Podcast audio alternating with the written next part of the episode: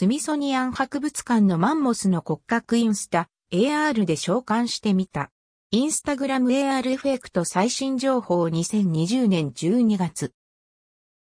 スミソニアン博物館の展示物がインスタ AR で見ることが可能に、AR エフェクトで写真撮影する感じで展示物を召喚可能。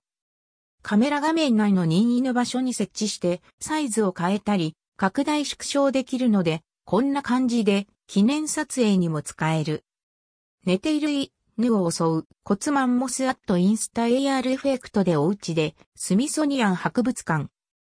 JA スミソニアン博物館のマンモスの骨格インスタ AR で召喚してみた。インスタグラム AR エフェクト最新情報2020年12月 EN インスタグラムロールドアウトオンラインイグジビッツオブザ、スミソニアンウィズ AR エフェクツ、インスタグラムレーテストニュース DC2020、ビアインスタグラム、スミソニアン。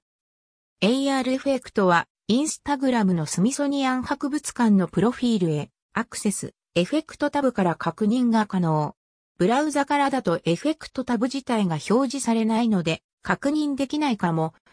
よくわからないけどうまく撮影ができない場合もあったりするので、閉じたり開いたり繰り返してると、シャッターボタン機能しました。その他、ベルサイユ宮殿やグランパリなども展示物をインスタグラム AR エフェクトで公開中。とのこと。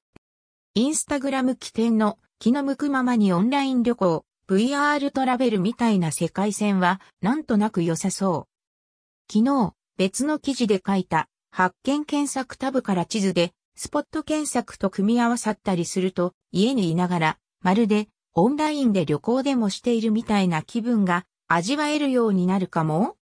ポッドキャスト配信内で触れたけど、例えば地図画面にイベント情報なんかも合わせて表示されるようになったら、インスタを開くだけで感覚的に周辺の最新の情報が把握できて、なんか良さそう。テキストベースで考えて何かないかな？と調べるのではなく、視界に入った何かにその場の気分でアクセス、実際に訪問とか、この延長線上に海外まで視野に入れたトラベルなんてのもあり得るのかもしれない。オンラインでアクセスしてトラベル体感もいいだろうし、それで探求心をくすぐられたら、実際にリアルで旅行するのも良さそう。VR なんかが進化する現在、空きあらずとか絡んで、インスタからバーチャル旅行なんてのもあり得そうだし、AR や MR 絡んだ XR 展開とか、遠い W。